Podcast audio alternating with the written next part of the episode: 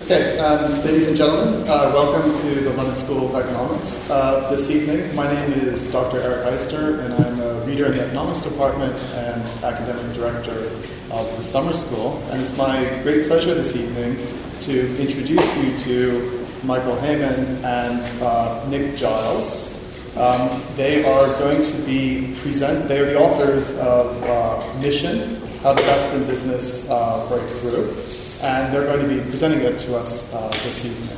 Um, so, in this evening's lecture, Michael will begin by describing the book, um, after which the floor will be opened uh, to you for questions. Um, in addition to being authors of this book, they are the co founder of the highly acclaimed campaigns firm, Seven Hills, um, which has been advising some of Britain's most explosive uh, growth companies and exciting entrepreneurs. And it was recently named as the best corporate consultancy in the world by the Holmes Report. Michael, I should mention, is also uh, an alumnus of the London School of Economics, so it's a particular pleasure for us to welcome him back uh, this evening.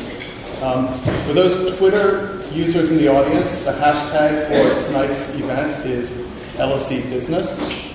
I'd like to ask all of you please to switch your mobile telephones to silent mode in order not to uh, disrupt this evening's proceedings. Um, and I should mention that this is being recorded. Barring any technical difficulties, there will be a podcast of this evening's event on uh, the LSE website. Um, after the presentation and question and answer session ends, there will be a book signing here on stage where Michael and Nick will be signing copies of their book, which you can purchase outside of the venue. So, without any further ado, I'd like to uh, welcome Michael and Thank you very much, Erik. Thank you. Thank you. Well, well, good evening, everybody. And um, I must say, as I never thought I said, it's great to be back. I mean, um, I left here in, uh, in 1993, um, sort of uh, Harry Potter look-alike with rather big hair. Um, I never thought I'd be back here, actually. I, I thought I'd just got away with it, just taking an LSE degree. I thought that's great. But uh, here I am, over 20 years later, and um, it's uh, absolutely wonderful to um, be able to sort of come back and, and um, share something at a school that gave me so much. So thank you very much for having us um, here this evening. Now, I'm going to tell you a little bit um, about a book we've just written, Mission How um, the Best in Business breakthrough, but from the context of business as a force for good, business as a force for change in society. And I mean, I might ask you the question about how many of you actually agree with that statement momentarily, but I thought I'd just like to sort of maybe just give you a sense of being, just warm us up just for one second. Anybody, um, anybody here watch golf? Anybody, um, anybody, any, any golf fans? Any, right, anybody ever watch golf on the television? Anybody? Yeah, there we go. We've all watched a little bit of it, even up there in the cheap seats. So you, have got, you've got a few of them. Right. Okay. Anybody know how a golf clap goes? Let's all practice it. Just, just practice it. Well, how does golf clap go when you see it on TV? Go, go, go. Right. It's about the lowest form of emotional engagement you can have. And as a presenter, I can tell you. So, so let's start with the, uh, the golf clap again. Come, just humour me for a minute. And if we to go up one, to sort of like, you know, give us a bit of like, like give us full on. Right, let's go up. That's what we're looking for at the end, Erik. In terms of, if we get a golf clap, it really was the worst ever event you've been to. But we're hoping that in this public lecture we can we can share something. Now we've spent the last year interviewing some of the most amazing business leaders, um, breakthrough business leaders. Some of them new, some of them are little more than a thousand days old in the companies that um, that they founded. Businesses like Airbnb and Uber, um, but also businesses that have been around an awful long time um, Apple, Virgin, and, and, Whole Foods. And to get um, to get started, what I wanted to do was to share with you um, a short film that we made with John Mackey, who is the um, founder of Whole Foods, and of course he founded Whole Foods um, right the way back in, in 1980. And um, in many respects, we feel that he's a great emblem of the sort of businesses that we interviewed um, for this book. So it's a sort of three or four minute video, but I think it really does um, uh, sort of set the, set the tone. So I think we're going to dim the lights and um, I'll, I'll show you this now.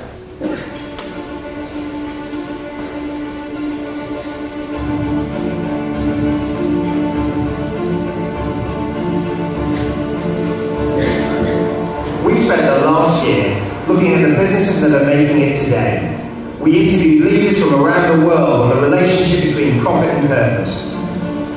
Conscious capitalism, liberating the heroic spirit of business. It's a clarion cry to entrepreneurs to make a difference. Its author is the millionaire founder of Whole Foods, John Mackey. With a worldwide empire, the Healthy Living Supermarket was founded on the principle that you can be a commercial success without selling your soul. Today, Whole Foods is a beacon for the best in business.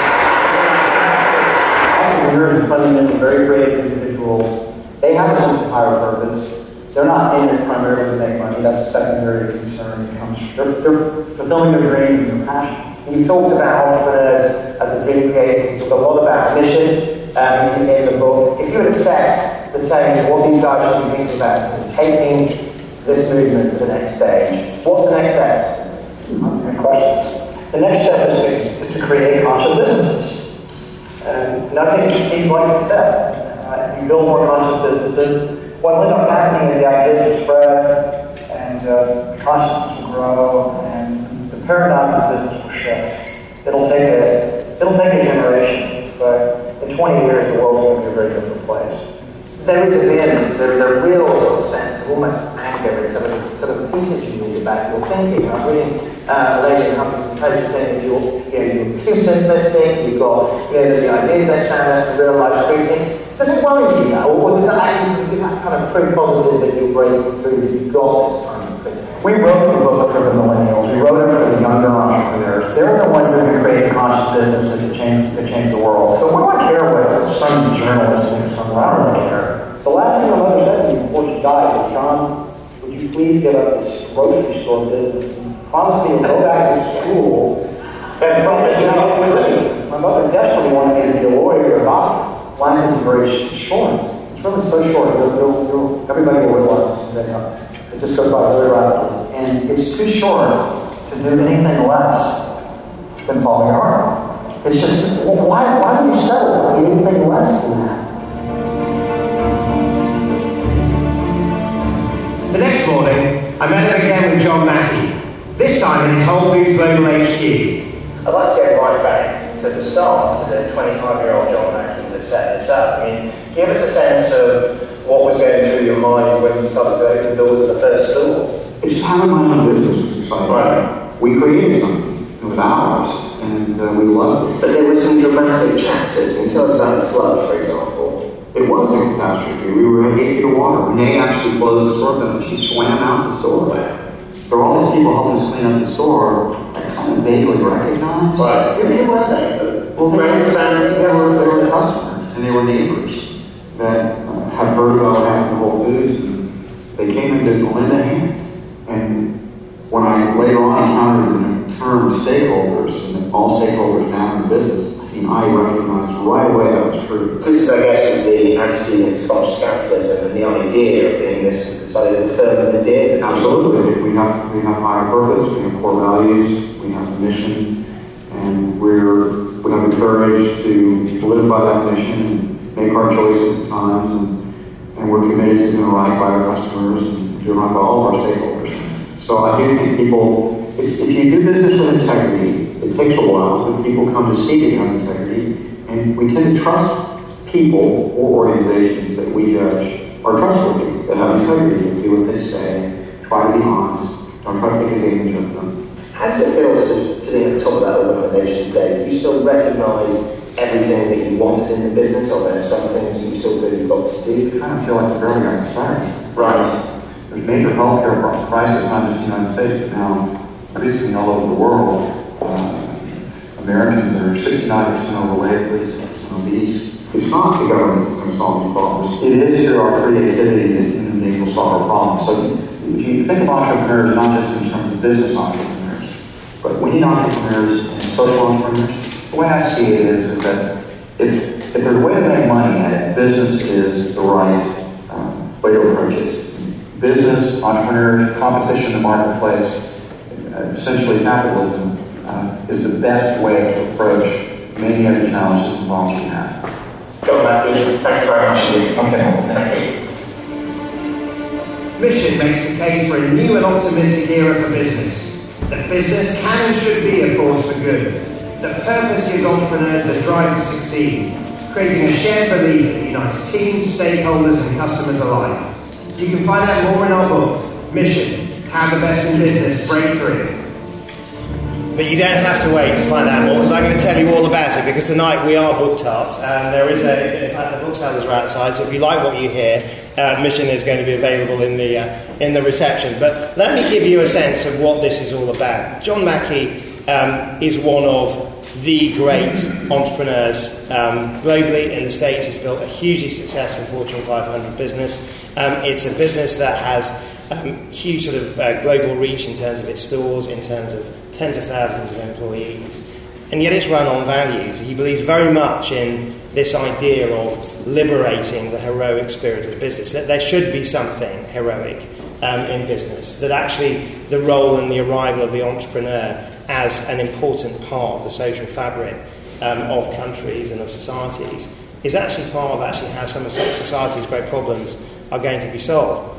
And of course, this all comes at a time where the trust in business generically has collapsed in the public. And I think one of the things that we started off with was a basic contention was that even though trust was collapsing, that wasn't the same as saying that we don't want to believe. That actually belief is really important.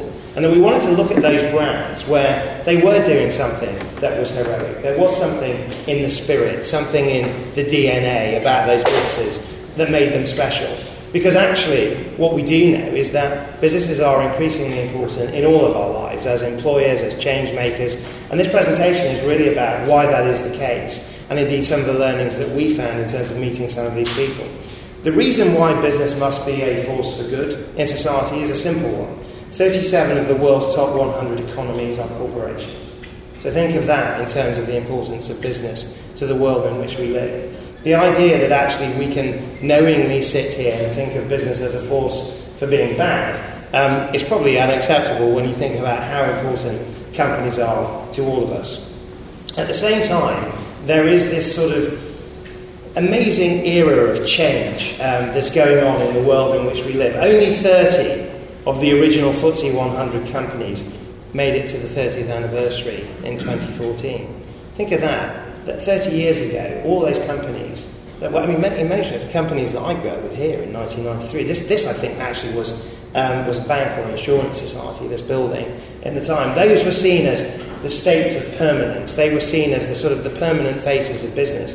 But actually, only 30 of them, in terms of that original FTSE 100, made it to the 30th anniversary. They were either consumed, they either went bust. But actually, this world of change is something that is speeding up. Um, and more of that in a moment.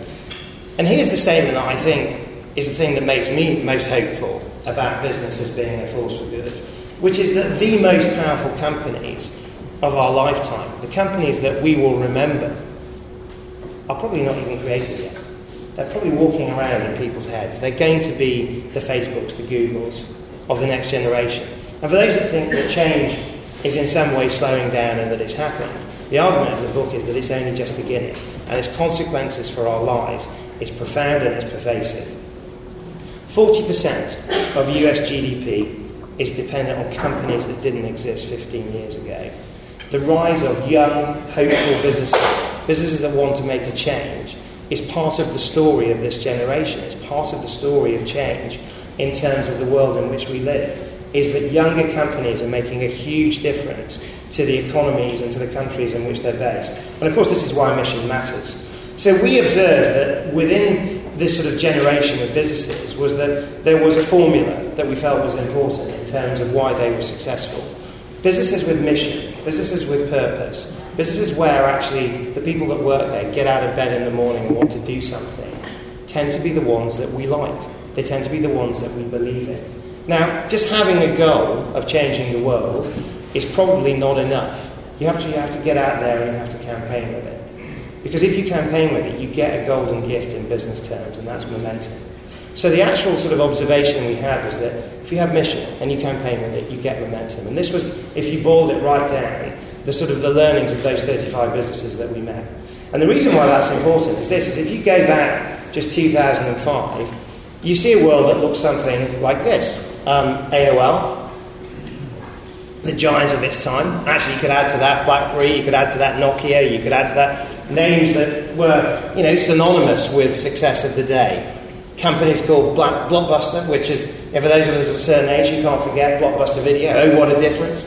I remember it. Facebook, who are they? Raised a sort of relatively inconsequential sum of money, although obviously nice to get $12.7 million in capital if you can get it. YouTube um, founded. Uber, who are they? Three years away, we don't even know who they are. Fast forward that today, Titan's reduced to minnows.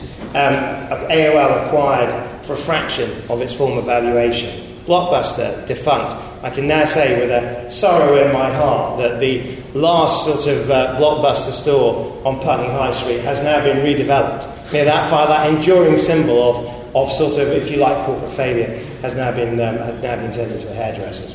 Um, but of course, in its time, when it had the opportunity to buy Netflix, which by the way it did, because they thought it would be the postal service um, for, uh, for the way that we would get um, DVDs, is that they had the chance to innovate, they had the chance to change.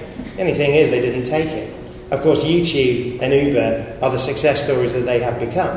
And of course, even now, we think that some of these figures look a little bit dated because it's almost impossible um, to value them because they're worth a lot of money. I don't know if you can think of what $50 billion looks like, but it is a lot, and it probably would fill this room if we did it in $1 denominations. And of course, there is a new establishment that has changed the world in which we live. Who would have thought, you know, in, in just a couple of years ago, even a year ago, that actually Nobel Peace Prize winners, actual laureates would be writing for an online publication that would have more than the combined readership of the New York Times and the Wall Street Journal in terms of its online presence. 150 million monthly unique visitors to BuzzFeed. This is about the creation of new orders, but not only new orders that are being created in terms of the evolution of business. They're being done quickly. They're being done in days, not years. Now, this is my dog, um, and, um, and, and it's not a gratuitous arrival of my dog. She's called Dora. She's a very lovely Welsh Terrier. Um, and you may wonder, what am I going to say for that? Well, I wanted to introduce her at my old university, but I also wanted to say this, is that in the book we talk about the arrival of dog years. And what it means is this, is that what we're observing in terms of the business cycle is that seven every new year is with seven old years, is that we are living in the era of dog years.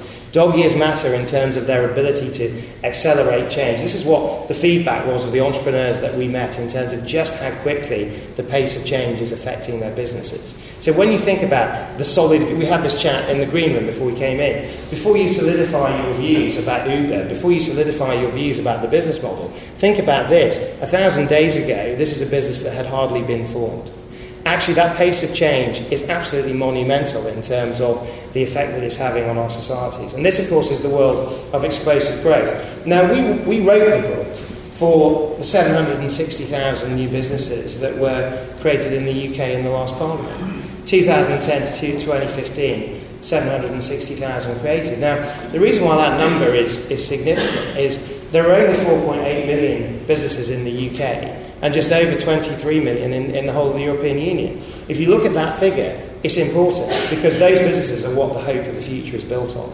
Now, our own business is not much older than five years um, itself, and we wanted to chart, if you like, the story of business in this very specific era, an era that has emerged out of recession but lived during it, an era that has become fueled by technology, and start to talk about what some of those lessons might be. It's a time in the world where actually something like the S&P 500, the register of the world's most successful companies, it estimates that 66% of its members in 10 years' time don't even exist yet.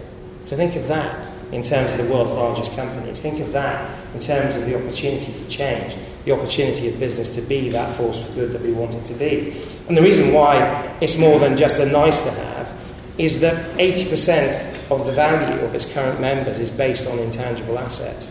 It's based on the things that you can't see, the things that you can't easily measure.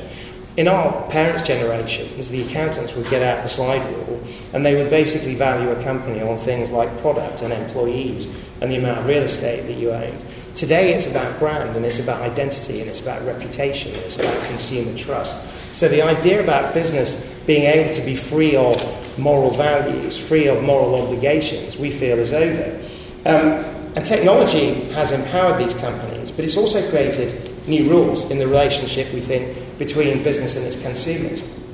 If you don't believe the power of technology in changing those rules, look what's happening right now at Heathrow Airport. Look what's happening in terms of consumers being able to hold um, companies to account because every time you're asked for your boarding card, that's actually about tax that's going in the pocket of business rather than savings that's going into the pocket of yours.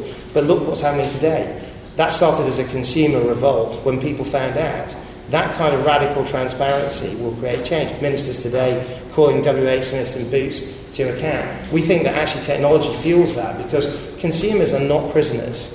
They're not, they don't have the same relationship with brands, either as employees, either as customers, in the way that they potentially had in the past.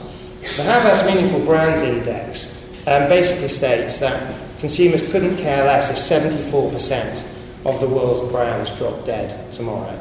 That's not a great message if you're sitting in the boardroom of those 74% of companies. That if you're sort of there saying, actually, what I really believe is that business should be a force for bad, um, you're probably living in that 74%. We wanted to learn the messages and the lessons from those businesses that weren't in that 74%. At the same time, by 2025, millennials are going to represent 75% of the world's workforce. And we know in an era where we're moving towards a skills trend, where, we're actually, where it's actually harder to employ people, not easier, is that the values of employees matter in terms of the behaviours of companies. So, in today's information rich and attention poor world, um, a digital universe of data that's going to increase by tenfold by 2020, companies need to connect with their customers. They need to connect with their stakeholders in exactly the same way that John Mackey was saying in that video. And that's why the pursuit of purpose is going to be an essential part of the path to profit. We don't argue in the book that purpose should sit aside, that, sh- that purpose should be the cost of doing business. We believe that the businesses that we met were better businesses because of the relationship between purpose fueling profit, creating better businesses, creating better supply chains, creating better products, and creating better outcomes. And this is the age of the activist business. The people that we met have got more in kind, we think, with politicians perhaps, than they had with business leaders 20, 30 years ago.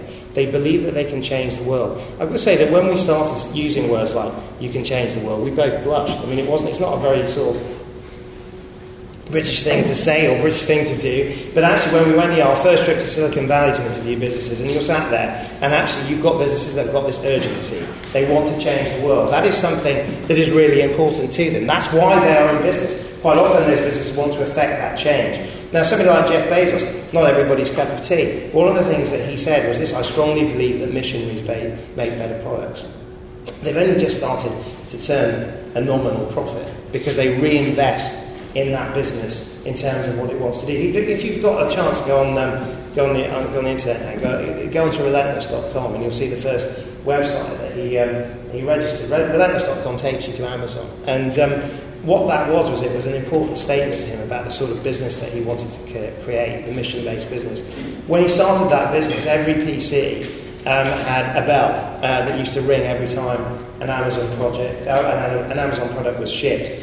Um, now it ships 300, I think it's 304 products a second. So of course, imagine that bell. So it's obviously been dropped, but nevertheless, that kind of missionary zeal, that sense of purpose, is important in a commercial sense, as, as it is in a social sense.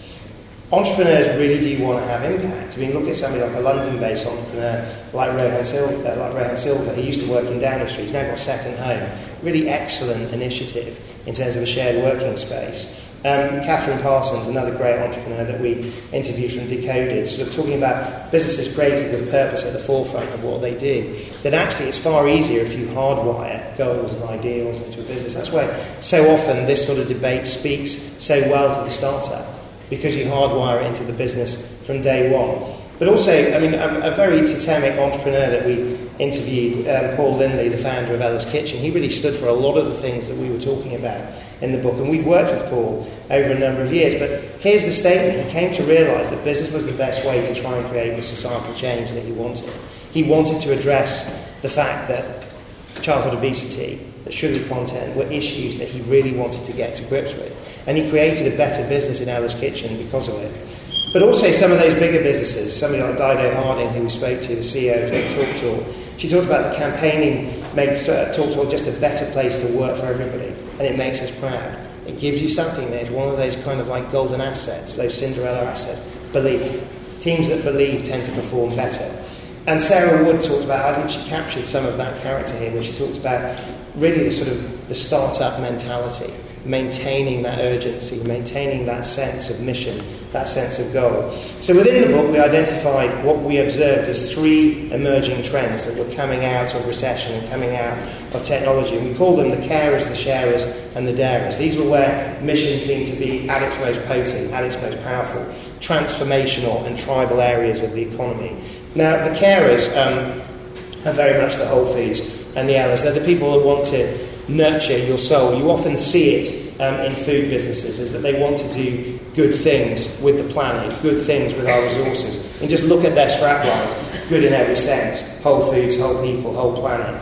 And you see their, their goals can often be here, Mackey talking about America is exporting its terrible food habits around the world. Well, it sees itself as the great antidote to that. It sees itself as actually doing good things with food. We talked to the sharers, and if we'd been given this lecture a couple of years ago, the idea that sharing economy would be so easily and well understood would be a, would be a miracle. But here we are today. We understand that we can use another person's house to go on holiday because we can book it through Airbnb. That we can use something like BlaBlaCars and use somebody else's car. That actually these businesses have created a whole economy which is about sharing resources. And they have a very strong message about belonging. Um, Airbnb talks about belong anywhere, share your journey, changing the world one gift at a time, for Freecycle here. Quite often the sharers tended to be, we observed, some of the more accidental entrepreneurs, some of those entrepreneurs that seem to have got out of bed one day, in the case of Airbnb. By the way, he doesn't often dress like this, Jay Gebbia, but this is one of the very few royalty-free images that we could find of him. Um, but Jay Gebbia was um, effectively um, broke. He, he, wanted to make some money, and he basically took the idea that um, he could take his airbed, um, and that um, he and Brian Chesky, and, and um, that they could create, um, if you like, a bit of money on the side. But from that soon grew that sense of purpose, that sense of ideal, that they could create this tribal community of people that could share their resources. And when you speak to somebody like Jay Gebbia, he's got this real feeling of tribe. It's a, it's a phenomenal thing to speak about. And nobody's saying that these guys are saints. Nobody's saying that there aren't issues with their business models or that there aren't issues um, that we probably will talk about in terms of um, some of the sort of charges that put against them. But I think the optimism that they have, the activism that they have, makes them exceptional in what they do. And of course, here you have the darers, the technologists, the people that just want to change everything that are upset and aggravated and annoyed with the world. The, de- the Ubers, the unrulies. Um, you know, Hampton Creek, really good example. Food, we think, is a really interesting sector. This is a business. Its message is this junk food is bad for you, but maybe technology could make it healthy. That actually maybe they could take things that we really like and we know are bad for us and they could make it good. Um, Uber, Transport for All, as reliable as running water. Now, Uber is probably one of the more controversial businesses that we cover in the book, and it's not surprising. You know, if you listen to somebody like Travis Kalanick, he talks about we're running a political campaign, and the, cam- and the candidate is Uber. He sees himself in this kind of role of taking on old orders. Now, I realise that for the representatives of the London cab industry, this will not be the most powerful uh, and most persuasive of messages, but he does see himself as what the future looks like. He sees himself as being in the business of good. Of course, many, many people don't. And of course, a lot of those um, imperatives become quite specific. Taking a million cars off the road in London, for example, being a specific objective of Uber. So we observed a new character um, what's coming out of those businesses that we, that we met. Drive, a refusal to give in, self improvement. These businesses tend to learn about the environment that they're seeking to work in and grow in. Communication, there's something about their ability to get a message across in a way that we just respond to, a way that we intrinsically like. Disruption, they go against the grain. Many of those businesses, they start off with being told it's impossible, you cannot change things. Persuasion, they have the ability to make their case in the market connection, they build networks, they build amazing um, tribes of people that follow them, and they have this never say die optimism that drives that business forward. Where you know society might say you have failed, not on their own terms. That optimism drives those businesses through, and that's what's behind um, that formula in terms of what creates the mission-based business. So to finish off, just a couple of things before we move on to the Q and A.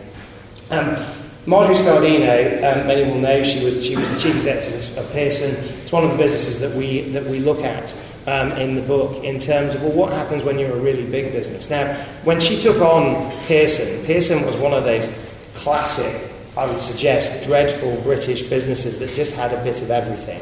to the extent that it even had an avocado farm in its, uh, in its sort of um, set of businesses. It really did. Um, now, of course, it's very hard to have mission when you have that set of businesses. But when you actually sort of take a view that simplicity really matters, that's what cuts through, and you start to think about becoming the world's learning company, of course, things change. Now, of course, in many respects, you could argue that she never really took her own medicine. She famously said that she would sell the Financial Times over her dead body. But of course, ultimately, they didn't need her body sometime later because Pearson did exactly that. And I think it's the, the goal that it sought to achieve in terms of the, the changes she made to become that world learning company have been largely satisfied by that sense of focus. Wilfred Emmanuel Jones, the black farmer, great entrepreneur, um, he talks about this as that every great change has come from challenging the status quo. So many of those businesses are aggravated by the rules that society has set for itself and the way that business must be done. They want to create new rules, they want to do different things. Um, Seth Godin, um, an excellent marketeer, he said that ideas are like viruses. They need sneezes to spread the message. Well, actually, if you think about it, that kind of sense of, of mission is the idea. That's the virus. The sneezes is very much the campaign getting out there. He also said this, he said that tastes like chicken isn't a compliment. Well, think about that. You think about that when you're a global corporation that wants to offend no one and is not prepared to put an opinion out into the marketplace. A lot of those businesses have never been short of opinion. Mark McCormack, who was the inspiration behind Jerry Maguire, um, he was a, he, he, ran he founded IMG, um, and, and, everybody will remember um, Jerry Maguire, I'm sure. Show me the money. Um, well, he said this. He said that all things being equal, people will buy from a friend. All things not being quite so equal, people still buy from a friend. I think that viewpoint is something that united all of the businesses that we spoke to. Is that a lot of them have become successful because they had built a lot of friends in their marketplace as customers, as stakeholders, as shareholders. So that's really what mission is all about. Um, I'd like to feel, I'd like to finish um, with an appeal of why you should um, consider purchasing the book. Um, so I'm going to end on the uh, on the words of P.J. O'Rourke, who wrote "Don't vote; it just encourages the bastards." Um, he um, he said this. He said, "Always read something that will make you look good if you die in the middle of it." And I can guarantee you, you'll look great if you're reading Mission. Thank you very much.